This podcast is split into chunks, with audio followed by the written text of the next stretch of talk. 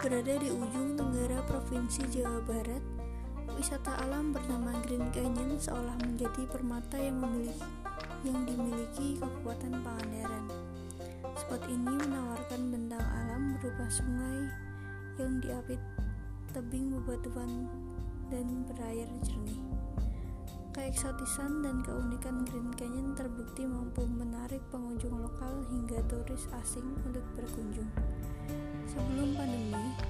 Wisata ini selalu ramai ketika akhir pekan.